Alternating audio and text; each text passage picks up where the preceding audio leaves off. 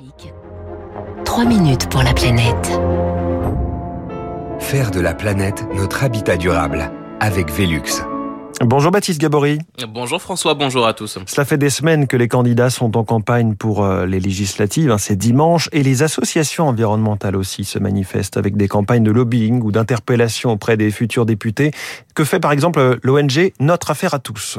ONG spécialisée dans le droit environnemental. Elle a lancé il y a moins de deux semaines sa campagne des législatives. Jérémy Suissa, délégué général de notre affaire à tous. C'est une séquence dans laquelle on a euh, des éléments à faire valoir et où on espère euh, accompagner, aider les candidats à se positionner correctement sur les bons sujets deux séquences en réalité. La première euh, durant cette campagne électorale, la seconde après l'élection. L'association veut travailler avec les élus euh, de tous bords, démarche de sensibilisation à des enjeux parfois complexes on aura là plutôt une occasion de, de discussion avec eux, euh, d'information euh, sur les sujets euh, écologiques et environnementaux. Parce que quand on est député, on est euh, représentant de la nation sur l'ensemble des, des, sujets. C'est pas toujours simple d'avoir un, un, avis éclairé sur tout, et donc on est là aussi pour leur apporter les bons éléments et de compréhension et de connaissance pour prendre des décisions qui soient en phase avec les grands engagements pris par la France et pris par l'Europe sur les questions écologiques.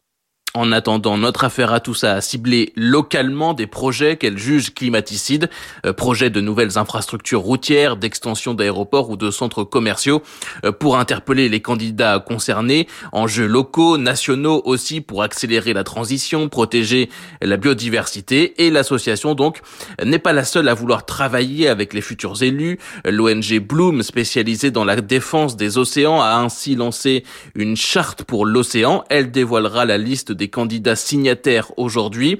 L'Alliance du vélo, qui regroupe, elle, des associations d'usagers, mais aussi des collectivités, a relancé la plateforme vélo qu'elle avait déjà mise en ligne il y a cinq ans. Objectif de sensibilisation également, mais aussi un outil de travail déjà pour la prochaine législature. Olivier Schneider est le président de la Fédération des usagers de la bicyclette ce que l'on recherche, ce sont des candidates et des candidats qui vont d'une part s'engager en général pour le vélo et ils vont choisir parmi les dix propositions leurs propositions coup de cœur pour que nous, on sache demain, une fois qu'ils seront élus, quelles sont les, les, propositions sur lesquelles il faut compter sur eux pour porter notamment des amendements au projet de loi. Par ailleurs, ils ont une expression libre pour indiquer quelle est leur vision du vélo.